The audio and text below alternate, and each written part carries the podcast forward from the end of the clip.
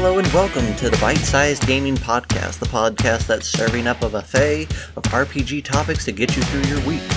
My name is Zach, and the hosts joining me this evening are John Christian, Troy Sandlin, and then reoccurring guest, Thomas Votaw.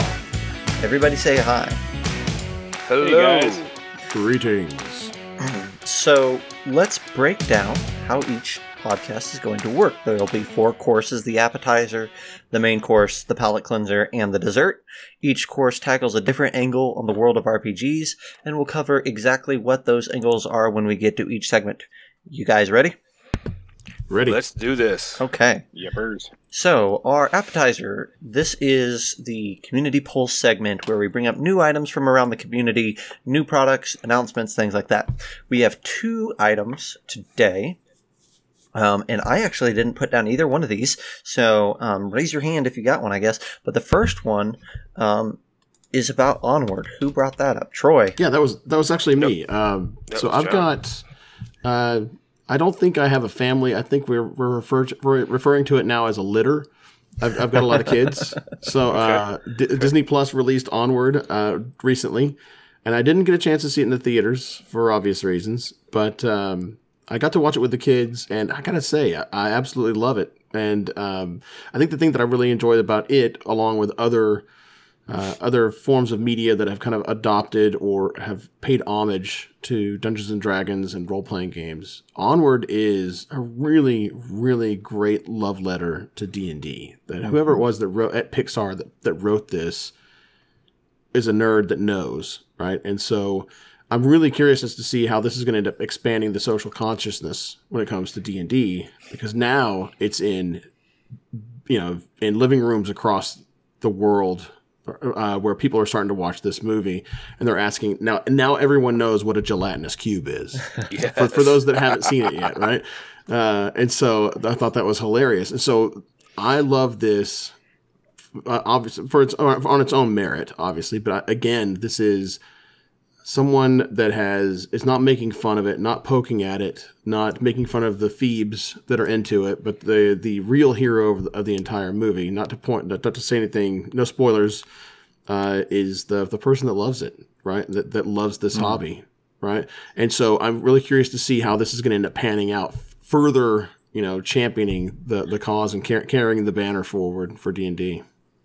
Yeah, I haven't yeah. seen it, but I've got a question, I guess, or the thing sure. that comes to mind there is, like, so there's always been fantasy movies, right? Like, as far as, like, the idea of the fantasy genre is not something new. I mean, just as an easy point of reference, we have things like Game of Thrones or Lord of the Rings that are more even adult fantasy, right? Like, like D and D sure. has been considered for years.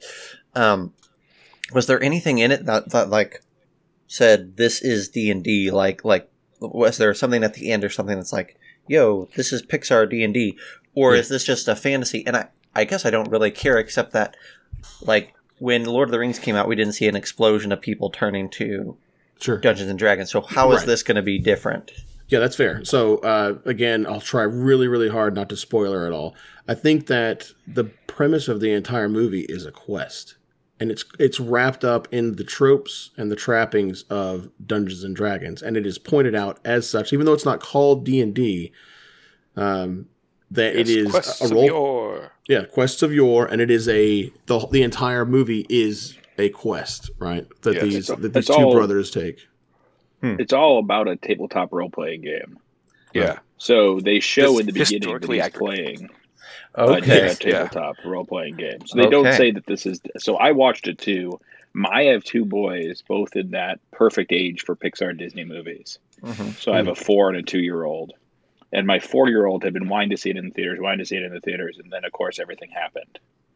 So um, this is... I mean, we're recording um, at the beginning of April. Yeah. And the movie came out on in in theaters probably mid-March, I'd say, give or take. And in mid-March, we were about to go to the movies, and the weekend that went to the movies, I live in Ohio, and Ohio shut down all non-essentials. Yeah. Mm-hmm. yeah. And so we stayed home, and Disney said that, okay, since it's not going to the movies, we're going to put it out for three weeks and buy it now kind of thing, and then it's going to go on Disney Plus after that. Yeah. Mm-hmm. And we bought it that night mm-hmm. because my son wanted to see it so much, and it was worth every penny for us because it was... Mm-hmm. Um, it would, this is something I want to do with him anyway, because we read like the monster cards at nighttime anyway, and things like that. He's super excited about the base premise of D and D. Mm-hmm. Um, but he, of course, he's too young. He doesn't know math. He doesn't know how to read dice well and things like that. So he can't play yet, but, um, but it's something we wanted to do. And, and he absolutely loves it. And what's great is I absolutely love it too. It was, mm-hmm. um, it was fantastic. It was, there's little, um, I know a couple podcasts ago, you guys talked about what got you guys started with Dragonlance and, um, and a drow, ra- a certain drow ranger that you picked up. Mm-hmm. Um, and uh, there's homages to both of those in the movie. Yes. And there's homages to um, just just a little bit of everything, everything that has been my childhood for for twenty years. Mm. And um, it was very well done. It was very clean. And as Jonathan said, it was a it was a love letter. It wasn't a, hey, this is popular now, so we're going to make money off of it. Mm-hmm. It was, it truly was done for people. It was done for everybody, because Pixar is not going to make something that's not universally accepted, but mm-hmm. it was really done for the people that live in this world and really enjoy these things. Yeah, I, I agree. I think that if you look at it, this was kind of, they were swinging hard when they made this movie, because to your point, Dungeons and Dragons may be really accessible to us, but to the general public, it's, it has been a, a long sell. It's been a long game. Yeah. You know, no pun intended, oh, yeah. to get to get it out there. And so they took a risk, in my opinion, to put this out there and make it, you know, yeah, Lord of the Rings worked out, and the Harry Potter series worked out, Game of Thrones worked out, and all that stuff. But every time you put a fantasy movie out there, there's a really good chance it's going to bomb still. Yeah. You know, Seventh Son, I'm looking at you, right? Or or Aragon, I'm looking at you. Something like yeah. the John Carter. Yeah, John. Yeah, John, John Don't Carter. Even talk I to me love about John, John Carter. Carter. I love John Carter. Right. Uh, but yeah, I'm, I'm with you. So I'm like, Thomas, you've got, your kids are a lot younger. Mine are older. I've got a twenty year old, fifteen year old, fourteen year old, and a toddler. So, uh, and uh, they all loved it, and they all went bananas for it and laughed. And that's, that, that's all they talked about for the last week. And I've loved it as yeah. a dad. They were already I, nerds anyway, but it really just, it locked it in for them. I really hope that, um, Disney doesn't bomb on it. Oh no. I know that all I know that with the unfortunate timing, it's not going to make nearly what it was slated to make. Yeah. But I really hope, everything I've heard, everybody's loved it. Yeah. So what I hope, at least the word gets around that this is a great movie, even if box office didn't show that it was a great movie. I really hope that it it, it is being shown that, hey, people, it's not going to just be like this sort of cult thing that disappears because of the time. It's not something we're going to look back at in ten years and be like, oh, it did so bad at the box office, and no one's going to mm-hmm. put two yeah. and two together. Right. Yeah. Yeah. Wow. They should have just had us uh, record a trailer for it, is what I'm hearing. So, right. Oh. Yeah. We did enough hyping right Sold. there. Yes. Did you, did you see the, uh, the thank you and the credits to uh, Wizards of the Coast and Dungeons and Dragons? No, I didn't see that. Well, they that. actually consulted with Wizards of the Coast on this on this movie to I get some that. stuff to get some stuff right, and yeah, they thanked them in the in the credits. I thought that was really cool. Awesome. Well, it's not just cool; it's also smart. Yeah. You know, it's kind of yeah, like Kiss yeah. the Ring. Make sure that it's right, and, and you know, it's. Uh, but I love that though. That's really cool. I didn't I didn't realize that. I missed that. I'll look for it next time. Sweet. Let's move on to Troy. Troy, now you do have something for us. I do, and I, you know, we started off with Onward, and it was all light and awesome and great, and I, mine's, you know, about a one eighty from that. Uh, just, just, you know, not going to name any specifics, but, uh, you know, our community can get a little uh, riled up about things at times, and a little, you know, we, we hear all the horror stories at tables of inappropriate behavior and things like that. And I just kind of want to, I, I kind of guess I rediscovered uh, X-Cards um, this past week. Um, and I think, I think that's kind of something that more people, more stores, more conventions probably should, and even streams should uh, incorporate. X-Cards, maybe the lines and veils. Uh, and, and I'm sure that there's a bunch of other tools out there Uh, for keeping tables safe, keeping players safe, D M safe. Um, Do you, you know, mind? It, it, it, do you mind giving yeah. just our audience a brief description of an X card? X card uh, is exactly what it sounds like. You have a, a like probably like a playing card size uh, deal. Uh, on one side is an X. On the other side could be nothing, or sometimes there's a zero. If uh, if you're playing along and you're enjoying what's happening, even if your character is upset and you're role-playing that being upset, you have that zero showing, showing that you're okay. You know, the D M can kind of like look around, make sure, okay, everybody's okay with what's going on. It's it's a tense subject, but everybody's cool with it. As soon as the D M or another player kind of uh, starts tiptoeing into a subject that you are not comfortable with, no matter what that is, you flip that card over and you touch the X to show, hey, I'm not, I'm not feeling okay about this. And that is a sign for the D M to go, hey, okay, scene fades, scene fades to black. Uh, we're we're going to do something different, or okay, scratch that. We're going to do some retconning, move forward, because we don't want to make anybody uncomfortable. We don't want to, you know, step on any toes in that respect. Um, lines and veils is is uh, kind of the same thing. It's uh, it's more of a, well, a line is exactly what it is. It's a line. You do not cross this line. A veil is more of a, a you know, kind of slowly fade away and and and uh, or fade to black and, and pan away to do a different scene. And that's something that you have to have a conversation with. In a session zero, probably would be the best. Um, you know, what what is it you don't want to cross? Is it violence towards children? Um, talking about tapioca pudding, whatever it might be, it doesn't matter. um, and and I don't mean to I don't mean to say tapioca tapioca pudding to uh, make light of the situation at all. It's it's to show you don't get to ask.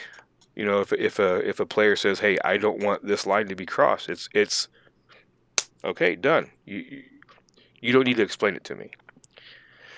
I just think maybe more people need to uh, need to keep that in mind a little bit, even if you're just getting to a point in your game where, as a D M, oh, this this next scene could be a little tense. Maybe I should just ask, "Hey, everybody, this next scene is going to involve." Uh, Bluto is going to torture the uh, the guard. Is everybody okay with that? Mm. You know, something like that. Yeah. Yes, I, I've um, for me, I was actually first introduced to the concept of some physical object, card, or, or flag, or anything like that that would indicate uh, player discomfort. At, I think it was in Origins twenty nineteen, and so I, it was. Odd to me because I hadn't I'd played in, in, a, in a handful of or not a handful but in many convention games, but hadn't really run a lot before that. I'd done Winter Fantasy that that year earlier.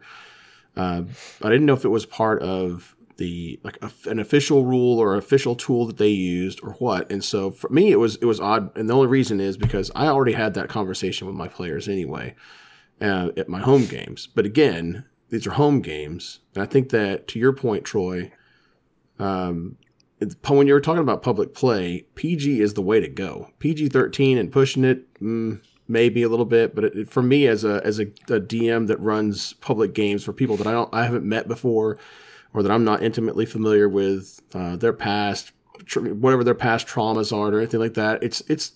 To your point, it's not for me to question why. It doesn't really matter, right. You know, especially if they're they're paying for it and we're not close. And I don't know that we don't have the time to sit there and try to suss it out at the table. Honestly, we're there to play and have a good time. So it it was it's something that I've become more aware of uh, since uh, since that point, and now bringing it up again. Uh, I just again I, I had the conversation with my my table ahead of time. If I feel like there's anything that's coming up that's gruesome, because sometimes I can be really descriptive about death scenes and stuff like that, blood and guts and entrails and all that stuff. And so I have a conversation with my tables ahead of time saying, how, if I don't want you to, t- I don't want it to go too far, just kind of let me know. You're not going to hurt my feelings. Right. Mm-hmm. Um, so the tools, having a tool set was definitely something that was new to me. Love it. Yeah. I, I ran into it a lot, like uh, Jonathan at convention at, at Winter Fantasy this year, actually. So just a couple months ago. I did. I was part of the LARP um, with Catherine actually this year, mm-hmm. and uh, had a lot of fun. It was my first time, and they introduced us to the cards because, of course, even a LARP is one step further, mm. where you're pretending right, to right. be somebody, and you're you're walking up to people and you're touching people and you're, I mean, not touching, touching, but you're shaking hands and everything else, and um, and I had never seen it, and that's really cool. I mean, of course, my table always is a safe space for as many people as possible. Is the whole point of the whole point of D and D for me is to get people out of their real life stress and headaches and everything else, and give them time away to do whatever they want to be. Exactly. Whether that's just hang out with friends, or if that's really want to get into the fantasy aspect, or whatever it may be. I have I run I run a store here in um, Canton, Ohio. I help run a store, and um, one of the big things that we do is we. We work with kids all the way to down to age like eight to twelve. And then we have adults playing all the way back to people who played for, with the original white and red boxes.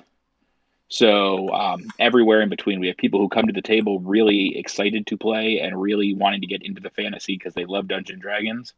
And then they, we have people who come to the table that just want to be part of this, part of a scene, part of a crowd. And um, the idea of X and X and blank cards are, are lines and veils or whatever it is, is a really great idea to make sure that people that you don't know well are comfortable, whether that's at your store or convention or, or even your home game, if you haven't had those talks in session zero. Awesome. Yep. Yeah. Uh, I appreciate, Troy, you bringing it up and uh, help do our part to get the word out and, uh, and, and let people know what tools are available yeah, for them to use. Exactly. Okay. Let's move on. Let's go to our uh, main course for the evening. Let's let's do the D Ms on DMing, where we just tackle a topic for fifteen, twenty minutes. Um, so I, I I have myself down here as a segment lead, but I hopefully it just kind of expands to everyone. Um, we we've kind of pitched this podcast, at least in part, as bite-sized gaming, as a as a plethora of R P G podcast, where we're not just D and D, right? Um, and so I thought, you know what, one of the ways that we can help kind of uh, enunciate that is to do one of these early episodes where we talk about some of those non-D and D R P Gs. And I thought a good way that maybe we could do that is we could take talk, take a little bit of time here and talk about other R P Gs that we play and how they have impacted our DMing or our playing in fifth edition. Um, right. Yeah, okay. Does that make sense? Yeah, yes. Great. Okay, cool. Maybe we'll do a longer form about other games on, on something else later, but for now, I just kind of want to see, like, what drew you to things, and what have you then pulled away from those things? Um, does anybody have one they want to start off with right out the gate? Troy. Yeah. Yeah. Um, the uh, the Fantasy Flight Star Wars, the uh, the Edge of the Empire. Yeah. Yes. Um, yep. I mean, obviously, what drew what drew me to it? Star Wars. Um And then, you know, weird, weird, freaky dice and, uh, and you know, it's a brand new system. Uh, a friend of mine, he he picked up the, the books. He actually picked up the, the the beta test books and where you had the, you know, you bought the dice and you had to buy the stickers that go on the dice. That way you had all the symbols and everything before they had the actual stuff.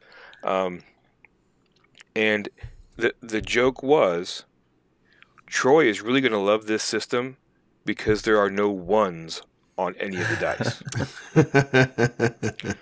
and and man, he hit the nail on the head. It the, the way that the, the dice pooling system works, uh, even if you miss your attack, you still might do something that puts, you know, puts the bad guy uh, in a in a disad, uh, an unadvantageous situation where you can get away. Um, maybe it uh, blocks his shot, or you could hit, but it doesn't do that much. It, th- there's just so much storytelling in the actual dice mechanic itself. Mm. I absolutely loved it. It, it, mm. it was an awesome system. I wish I could play it more. I haven't played it in several, several years. Um, but I think what I took from that, from that uh, that system, is the dice can help you tell the story. Mm-hmm. It's mm-hmm. not just, oh, I'm going to roll a hit. Oh, I missed. Okay, next. No.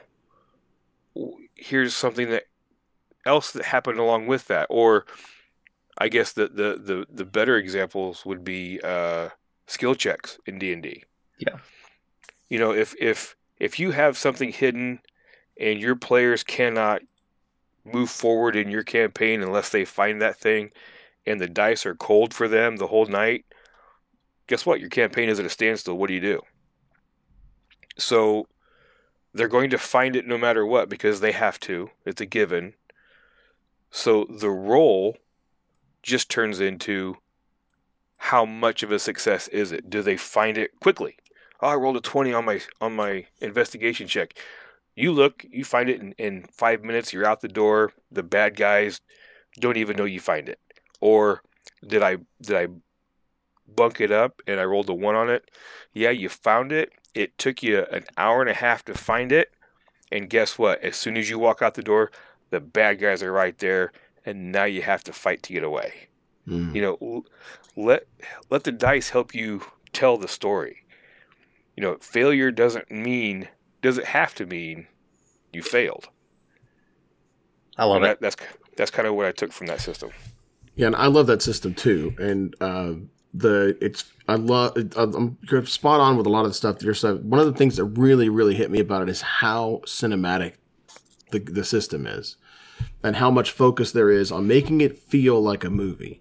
And me being a I'm a giant film buff, love movies, always have. Um, we were talking a little bit before about how I've kept every single ticket stub for every movie I've ever gone to since I was since Ninja Turtles back in nineteen ninety, right? Yep. Shout out Ninja Turtles. Um, but uh, I love the fact that not only that, but it, not only is it cinematic, but it's also it's the, it states very specifically in the rules that you don't have to do all the heavy lifting of a scene. This is a scene you. You uh, you set the stage, you give them the, a wire framework to the players, and then the players actually have uh, they have agency not only with their characters but also with the scene. It's like, I need a bottle. Is there a bottle there? The, then it's up to you as the G M to say, yeah, there's a bottle there, or maybe there's a roll that needs to be involved in it in order to make sure that it's there. But they help you with the lift, and and I love that because that I learned I've expanded my. Um, my desire and my ability to make sure that the game was as co- collaborative as possible. Instead of yeah. me being the center point and the fulcrum by which the entire story is turned, the players, in order for them to gain, to be engaged in the story and really care about the story, they need to have a part of it too. And I felt like that was really important. I got that from that for sure. Love it. I'll throw out a couple, um, couple little examples. Um, I'm really enjoying my time in Call of Cthulhu right now. And the more I play it, the more I care, or the less I care about doing combats in my five E games. If that, mm. if that makes sense. Um, because Call of Cthulhu is a game about avoiding combat in a lot of in a lot of respects, right? It's a very right, deadly right, yeah. game if, if you're going to go if you're going to go swinging weapons. Um, and so your party ends up looking for any excuse or any opportunity they can that doesn't involve, um, you know, uh, a showdown in the streets. Um, and what I realized after I played a few games of that was how much I was comfortable just running a, a, a non-combat session in fifth edition. Mm. Um, so that would be the thing, like, like, you still have all the tension, you still have all the drama, you still have the, the horror aspects or whatever, but you didn't, I didn't need to have that combat. So that would be the thing that I pulled from that is I just got more and more comfortable with the non-combat aspect. Um, and then the other thing that I'll point to is, you know, last episode we talked about toothless design, and this is not a pun intended to be at least. Um, but Vampire is the opposite of that. Uh, the new Vampire five E. Um, mm. And their um, their um, blood dice mechanic for, or their hunger dice mechanic for when your vampire gets hungrier and hungrier, um, you swap out more and more of your black dice for red dice, and rolling fails on a red dice is a bad, bad deal, right? Uh, so the hungrier you are, the mm-hmm. more red dice you have, the higher likelihood is that you have a critical failure, is what it's called. Um, I have the same. It's like, um, is that a lot like the luck aspect and pushing luck in Call of Cthulhu? Whereas if you push luck and still fail again, it's it's a sort of a carte blanche for the D M to to really give it to you. Yeah, it's it's very similar in that vein. Um, I think the the reason that the vampire one caught my attention was because, oh, more so I should say, is because it's directly tied into um, the class, so to speak, as opposed to Call of Cthulhu, which is just the general character sheet. And really, it's it's mincing things, um, but it's a very similar mechanic. But yeah, I what I realized was after after understanding more and more of that vampire game is like, oh, I want to implement more of this style of thing into my game where my players' choices at the table, their role play choices, have an influence on their what dice they're rolling. Mm. Yeah. Um, and and so that's something that I've been uh, working on over the past several months, six months, is is when my players do something meaningful, role play wise, it's not just going to have a role play side effect, it's going to have a dice side effect as well. Right. Yeah. Okay. Yeah, I like that. Yeah, I think from in... Oh, go ahead, Jonathan. Uh, no, go ahead, Thomas. You're good. Uh, we see that in inspiration, right? To a lesser extent, mm-hmm. when mm-hmm. when D Ms don't forget about inspiration, we, all we the see time. that yeah. same kind of thing. Where yeah, yeah I do it all yeah. the time too, and I and I'm a I am a role play first sort of guy, um, but I uh, um, I forget about inspiration, and then I end up. Uh, giving it away willy nilly once I forget that I realize that once I realize I forgot. yeah. Um, yeah. And then it doesn't seem as powerful. But yeah. um, one of the things is is that uh, it's it's great to have those people who are changing the narrative, and we see that in all these streams and everything else. It's changing the narrative of, hey, Dungeons and Dragons is go into the it's um, Dungeon the Mad Mage, right? It's just yeah. fight one room and then next room, and you fight another room and then next room, and there's there's space for that, and there's people who love that. So I'm glad they made that again, but that's not that wasn't my favorite adventure that they put out. Yeah, right. no. And yeah, so for me, I'm kind of my, the my own that I've I put a list together in my head. The one that keeps coming back to me. It's not something that I learned how to be a better D M with necessarily, but it colored the way that I run my home games, like the homebrew that I create, the adventures that I craft myself, are really colored with a palette from this game. Mm. Uh, I was, I didn't, I came into Warhammer really late and had, and then was just punched in the face by how much lore there is. Shocked yeah. at how much lore there is. Drowned in lore. And what ended up being a really fantastic way for me to get into it, not the tabletop, uh, the skirmishes or anything like that, but an actual R P G was Rogue Trader. I don't know if you guys are familiar mm. with this or not, uh, but there are two things I learned from, or the, there's the, I got the, it's macabre, it's really dark, it's gritty, it's weird, uh, it is, the the universe is broken, it's in a state of atrophy. It's not going to get any better, or sure, it looks like it's never going to get any better. The, what hope there was is gone or fading, and so there's real tension. There is real, there are real consequences. But at the in Rogue Trader, you're not like a boots on the ground grunt or a toady. Where, whereas there's so many, in, in like they just end up in the meat grinder in Warhammer, um, in the Warhammer universe. Instead, Rogue Trader, you are the elite. You are given these uh, these warrants by the emperor, the divine emperor, to go out into the universe and make as much money as possible for the empire of humanity. Mm. And so you're not you are, you start out essentially at fifteenth level, like you would in Dungeons and Dragons, and you're not a an adventurer. You are a privateer that goes out, and it's not. And it's it's not at a micro level; it is a macro level. You're not talking about uh, saving a, or not even saving necessarily, or taking over resources for a city, a land, a country, but planets, and that you're acquiring planets, and the scale of it is massive. So, aside from the, like uh, what I learned from, or not learned, but what I gained from a storytelling aspect of like like really going dark, because most of my my campaigns are pretty lighthearted. I like heroic games, um, but from a story perspective, whenever I write stuff now, I've noticed how much darker it's gotten since I played that game. um, and I think by the players that I have, the, you could tell there are some, it goes pretty dark to where we need the cards at the table every once in a while with, uh, with some of the gruesome stuff that happens for sure. So, uh, but the, again, what I learned too was that, that macro level, when the players scale, you know, we, we all kind of suffer from the tier three, tier four lament of it's really hard to wrangle those players at that level. So what do you give them that's a challenge that, you know, you can't just throw them into a dungeon, something you got to have something else. So uh, Rogue Trader really helped me out a lot with that. It was like, just conceptually, what do you do with these these characters with godlike powers and what yeah. do you throw at them? You know? Mm-hmm. That's awesome. Thomas, you got another one for us? Yeah, so I have, I don't know if you guys have um, played it or not, but I have picked up Mouse Guard. I don't know if anyone knows Ooh. of Mouse Guard. I I have heard of Mouse Guard, yes. yes I've heard so Mouse Guard is a is a burning wheel product, product, so it's mostly played with D sixes, or it's all played with D sixes. But the one thing that, um, and we can get into it at a different time or anything else, but what they do really well is narrow narrow down that sort of backstory from the very get-go. And the way they do that, and that's huge to me, because as a D M or somebody who's making a world, I want to make you feel part of it. Yes.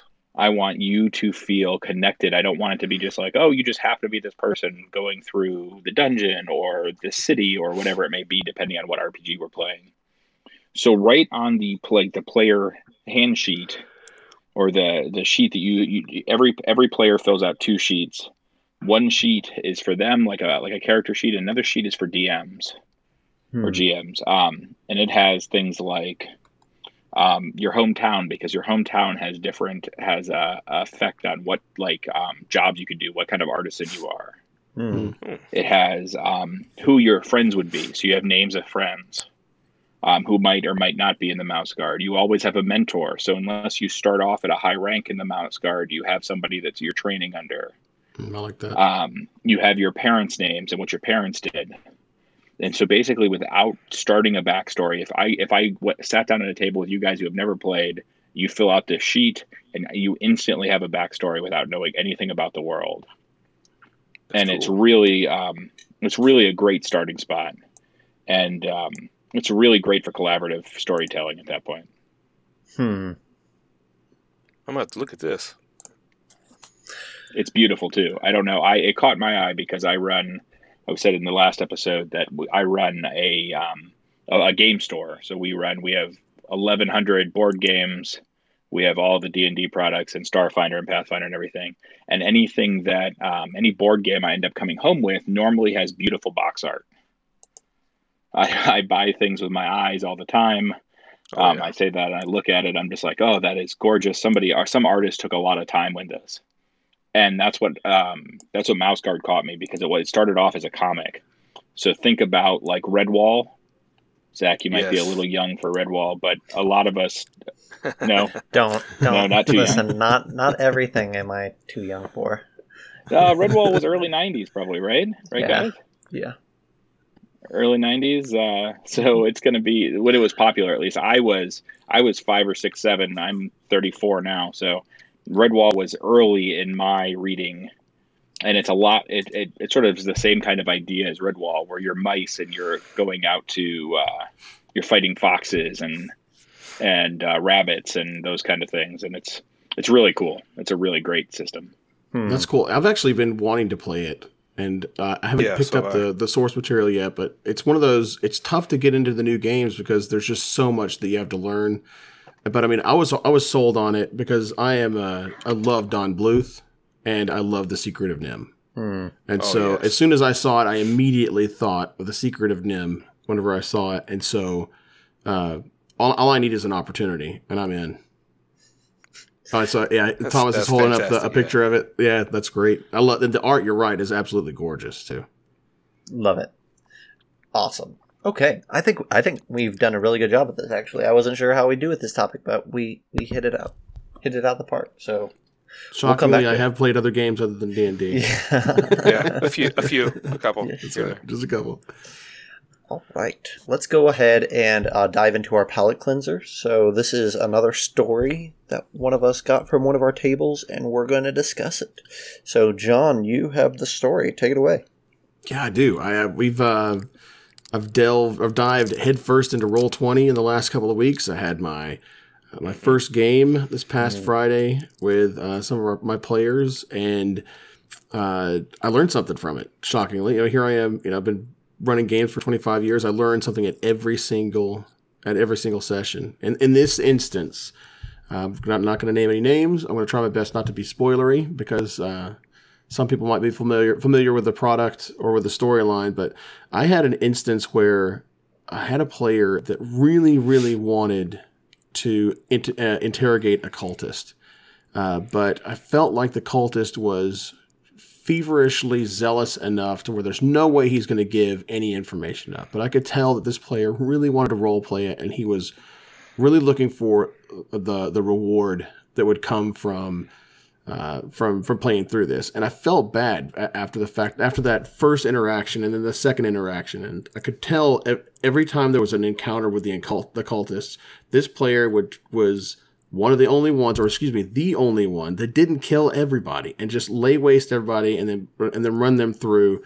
He wanted to let at least one live so that we could glean as much information out of him as possible. And so about I got, because I'm I'm hard headed, two or three in, uh, the combat's in. I finally got it. And I was like, oh, this is this is a thing that he needs. You know, this he doesn't need blood and guts and gold. He needs that interaction and the reward from the role play, right? Yeah. And so, but at that, unfortunately, by the time I got it, I uh, there were all the, the cultists were pretty much done. The only thing that was left was a, uh, was um, going into a keep, right? And so, but there was a dragon that was involved in this, and I won't go into too much more difficult uh, to uh, information about it. But that what I did as a way of veering it back over to something that could I could I could reward with role play, was I had the dragon that had been doing strafing runs uh, on the players or the characters and on the, the area that they were in. I had the dragon like kind of I had it, um, a light near them, and uh, he'd they'd seen these little pink flesh bag things that were causing so much trouble to all the other cultists that were really important to this dragon, uh, and so. Uh, The dragon, in its curiosity, wanted to know a little bit more about it. Instead of going straight in and eating them, going in teeth first, so to speak, the dragon was willing to go into a dialogue with the mice before it, as the cat, decided to eat them. And so I gave the player an opportunity to R P with the dragon. And as I'm sitting there trying to formulate it in my head, like, what does the dragon want? What is the what does the dragon have to give? Like, what can he give in re, in re, re, reward for a successful R P back and forth? And so the the dragon didn't end up, what I ended up doing with this, the dragon didn't end up leaving necessarily, but the dragon became really lazy in the way that it, uh, the nuisance that it was supposed to be, the threat that it was supposed to be. Hmm. And it was a byproduct of that interaction that I had with that specific player that needed it. And that at the end of the, the game, at the end of the session that night, with I didn't even have, I, I, I knew it was coming. Whenever I, I always ask my players, what did you love and what did you hate? The thing that that player loved was the interaction with the dragon, because the, it it meant something to resort. Instead of trying to stab at scaly hide, it uh, they got something out of the, the speech instead of the sword with the with the dragon. And so I say all of that because what I learned again is that um, I had to re- really more of a reminder to myself is that I don't have to push every single conflict to combat. You know, and to really be, it's, and it's hard, right? As D Ms, it's really, really difficult to constantly monitor four, five, six, eight people at a table. It's really tough, and really try to give them that spotlight, give them that fun factor. But uh, and now, in, I had the the next two days later, I had my next group going through the exact same uh, module, and this time I made a, I learned what I learned on Friday. I put into play a practice in, in on Sunday, mm. and then and that was the and then of course that was the thing that the Sunday group thought was so great about it was that it, it didn't have to end in combat, right?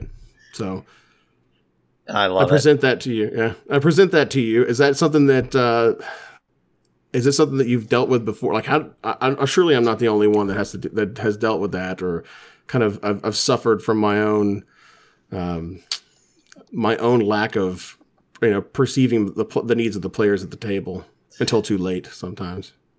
Well, I mean, I'll just jump in and say that um, it kind of goes back to what I was talking about with Call of Cthulhu, but like what I realize is that I'm very rarely right about what my players want in a given session.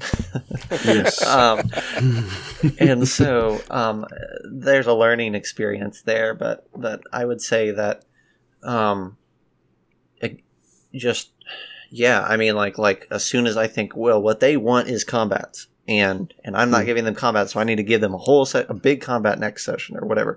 Then I then when we end that next session, they're talking about the role play. I'm like, oh, right. Well, they need role play, so I'm going to figure out how to make role play important for the next session. And yeah. Then we end that one, and they're like, oh man, I was itching for a combat. You know, like it's always the thing that you didn't think about. Um, yeah. At least that's my opinion. That being said, um, I think that the thing that they like from your story, John, is that you took the time to think about w- their preferences in the moment and to construct the scene to where they had mm-hmm. an interaction available. Mm-hmm. Um, and, it, you know, that player went nuts that game and the other table went nuts the next game for it. But the game after that, it could have been a whole different part of that adventure that somebody went nuts over. Right. And so I think... Again, I say that I get it wrong ninety percent of the time, but still the idea that I would like to strive for is that I create the openings and then they get to pick which ones they're stepping through. Yeah. Yeah. Yeah, exactly. I never claim to be a great D M. I enjoy doing it and I enjoy bringing a product to my to my friends and family, and even more so meeting people at convention and things like that. But I find myself doing those things all the time, like, okay, especially a convention where you have three and a half hours to to get through a module and you're like, okay, this is the way it's supposed to be run. And Adventure League is, is pretty strict with how they want things done and things like that mm-hmm. too. And sometimes I have to realize, like, the biggest thing I tell every new convention D M that I talk to is if your players are having fun, it doesn't really matter if you are one hundred percent following the module. Like right. So, um, agreed. And the way the way I do that is things that are, I mean, I use convention because my home group is is pretty adamant and things like that about what they want, mm. whereas convention is very different, where we don't we don't have those same answers. I don't have the I can't read my convention players' body language because I've only seen them for forty-five minutes or whatever it may be. Mm. Um, but I have. Uh, I have gone out of my way to change, not change the whole module, but change how things sort of flow to make things work better um, for that table.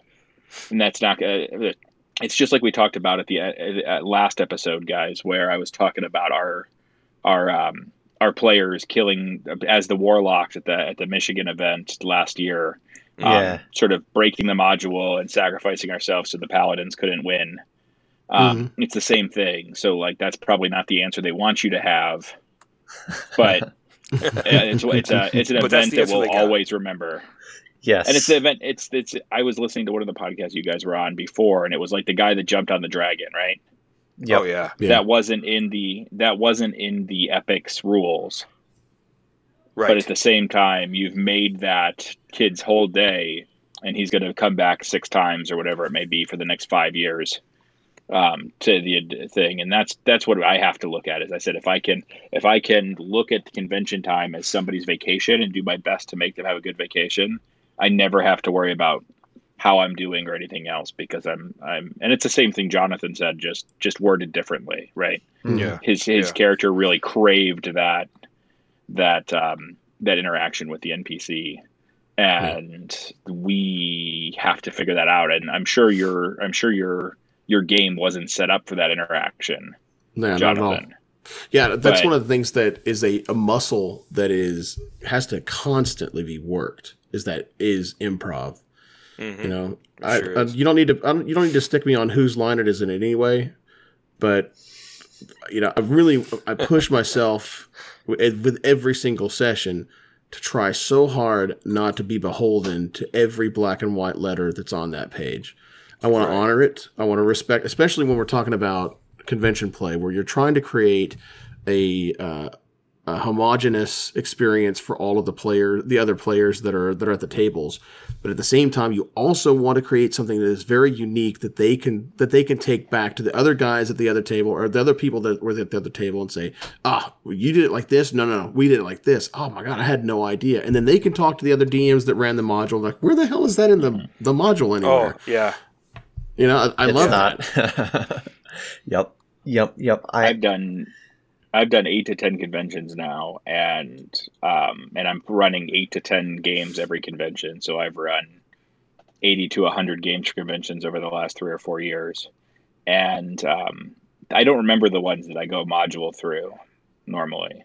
Mm-hmm. Right. I'll always remember the ones that somebody came up with some crazy idea to finish it. Mm, I'll yeah. always remember playing in that one that we killed the Paladins as a warlock, or um, I'm sure. Uh, The dragon story, whoever the D M was for that, I think it was Troy, right? Yep, yep. Was that your story? So you, I'm sure you'll always remember that, no matter how you're, you'll oh, be yeah. eighty years old, and you'll be like, oh yeah, you'll bring up convention DMing, and that'll be the first thing that pops in your head. You, oh, you know it, sitting there in the old old D and D folks' home. Count me in. Can I start yeah. making payments on that now? Yeah, uh, yeah right, no buddy. kidding. I'll, no I'll meet kidding. you guys at the at the table at Luby's, and we'll all we'll all play, we'll all do it together. Right on. Perfect. Sorry, that's that's right a, that's an eighties reference for those that are unaware. Luby's and Morrison's, the old cafeterias, the meat and threes. All right. Well, um, let's let's uh let's call that good there. I think I think that was a great story, John. Um, yes. I I feel this way every time we do one of these little moral of the stories, and we might have to in this.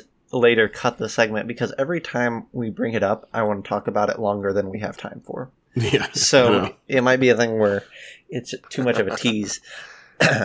But let's go ahead and dive into Hidden Gems, the dessert section. We're talking about tidbits that we fell in love with this week. Um, each one of us, or at least several of us, have have something here. Um, let's see. Let's start with John. What do you have for us? Yeah, you got it. So kind of going back, I've been playing a lot of Roll twenty and prepping a lot of Roll twenty for online gaming in the last couple of weeks. And I stumbled on this. If we talk, want to talk about a hidden hidden gem, how about somebody that has less than fewer than five hundred subscribers to their YouTube channel? All right. You want to talk about a hidden gem. This is this guy is the diamond in the rough. He doesn't have a ton of content, but the stuff that he's got out there is really good. And he's got bite-sized, no pun intended, morsels that he can hand off to you. His name is Nick Olivo or Olivo maybe, um, and I've, we'll put a link in the in the uh, the, sec- the session notes here.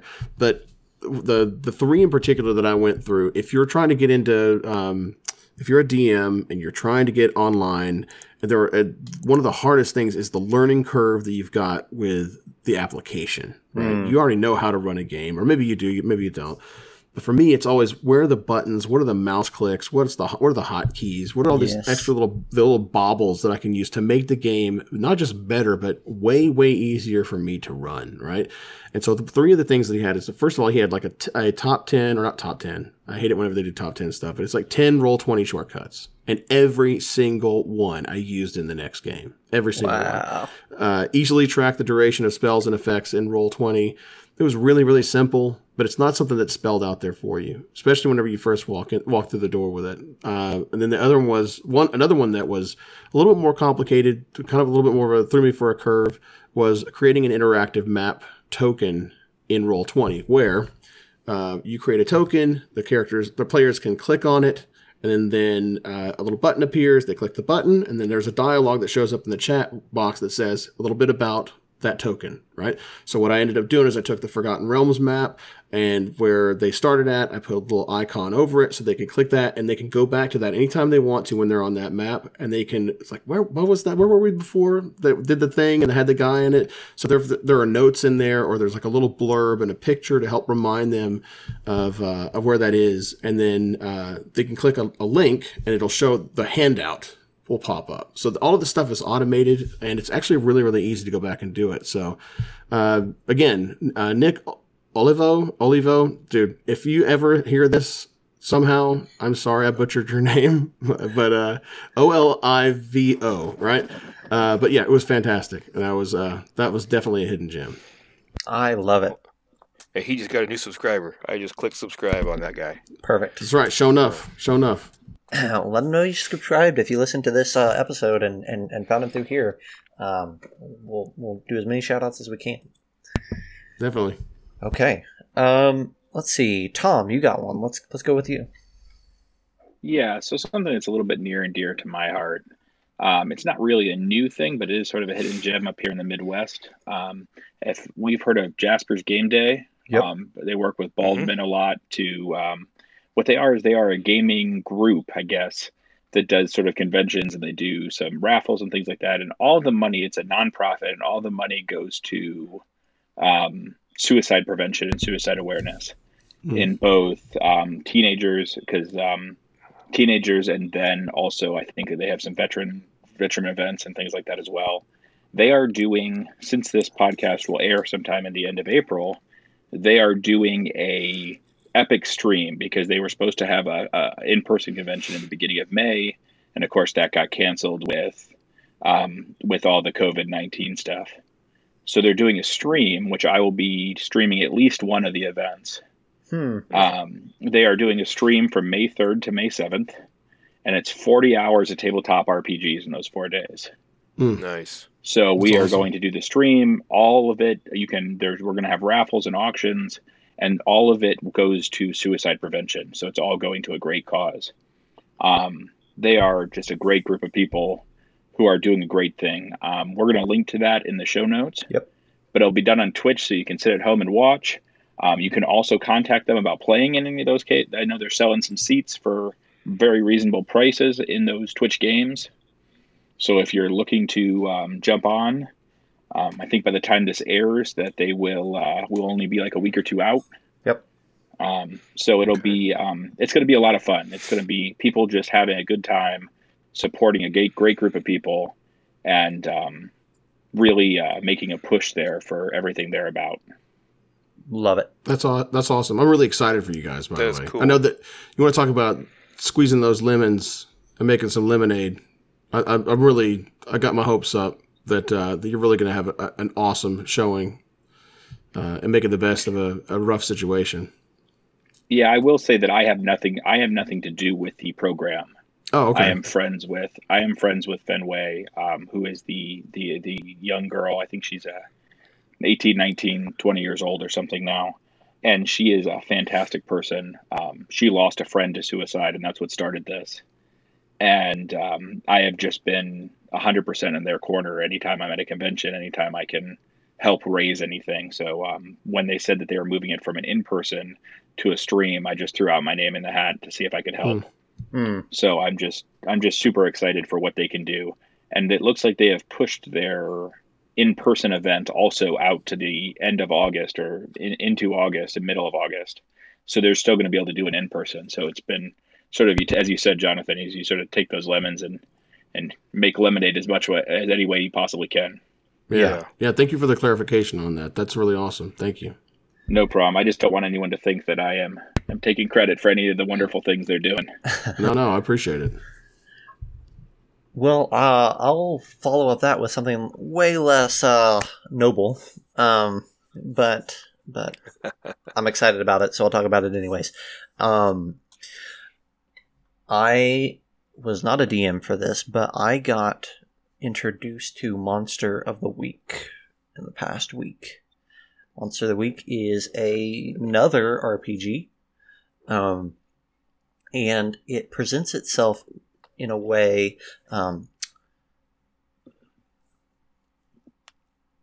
it presents itself as a serialized game, like a serialized T V show, like Supernatural or something like that, where every week that you play or every session that you do as a as a group, you are encountering a new monster that's going to be discovered, encountered, and defeated by the end of the episode, right? Um, that's kind of the idea of it, and you are all monster hunters. Mm. Um, and, right. and the classes are like, there's like thirty classes, and they're all based around tropes of the genre of a monster hunter, right? So there's like the loner, or there's like, um, um, the, the, I'm going to miss them all, but like the mad scientist or the whatever, right? all these different ones. Um, but the system is really, really cool. Um, it is built around um, two d sixes. Everything, all the time. You will never roll anything but two d six, as far as I can tell. Hmm. Um, okay. And uh, what I will say is that um, a highlight for me was that you, noth- there's no roll in which nothing happens. When you roll dice, something happens. The story progresses. Um, you don't roll and miss. You don't roll and fail. You don't roll and succeed and everything's hunky-dory. Um, I think Ben, the guy that ran me through, he said the secret sauce is that no matter what happens, what you roll, the story progresses onward and you expand outward from that. Mm. Um, I would say that not only did I have a great time with Monster of the Week, but I think that it would be a perfect way to introduce new people to the world of R P Gs. Um, okay. I think you can pick up the core rulebook for like twenty bucks or something like that. Um, and if you have kids, you know, young kids or something like that, think about the fact that it's only ever rolling two d six, and the highest modifier you're going to ever have is plus three or minus three. Hmm. So okay. Real young kids could do it. Um, other people who aren't familiar with R P Gs, you're not throwing them into the deep end. You can make a character in about ten minutes and you're good to go. So that's my plug for Monster of the Week. That's awesome. That sounds really I cool. I love that. Yeah. As the Powered by the Apocalypse, uh, uh, uh, Oh, game engine. Okay. Game engine. Yeah. Yeah. So oh, that's nice. It's yeah. been, it's been super popular at our store. Um, we've had a couple people, they just came out with a, um, a supplement, uh, like a second, a second supplemental book. So I think they're like twenty-five and then twenty for the, the supplement, if I remember. Right. Retail classes. Set. Yeah. Yeah. And we had a lot of fun, even just with the base classes. We picked it up. We were playing um, within just a short amount of time, and uh, chef's kiss. It was so, so good. So um, we need to play it. Our group needs to play it at some point. I think we'd have a lot of fun with it. So right on. Yeah. Okay. I think that's it. Anybody else have anything they want to say? Oh, let me point to Thomas here. Um, Thomas and I are starting up a stream. Thomas, why don't you tell us about that stream? Yeah, so by the time this airs, we'll already have a couple weeks under our belt, I think. Um, today is the sixth. Today's the sixth of April. On the seventh of April, starting at nine o'clock Central, we're going to start a stream every Tuesday. And in that stream, the stream is called um, the Drifter's Atlas. And what Zach and I are going to be doing is we are going to be building a world for your R P Gs step by step. And what we're doing to make it different is we are doing, we're trying to be one hundred percent community driven. So while we build the world, we will be taking questions and answers and ideas from Twitch or from our Patreon or from our Facebook group. And the whole point in this is, is we build this world, hopefully. And we, we've we've seen world-building books do well from Wizards of the Coast and um, other books that are out there now. But but it doesn't have any connection to people unless you're watching. If you're a Critical Role fan, the new Wild Mount is great. If you are, so we found that connection really means something for these for these worlds. And so what we're hoping for is that the players who are watching our our D Ms or players who are watching our stream can submit information and they can help us build this world, and they can take the chunks of this world and put it right into their own world. Hmm.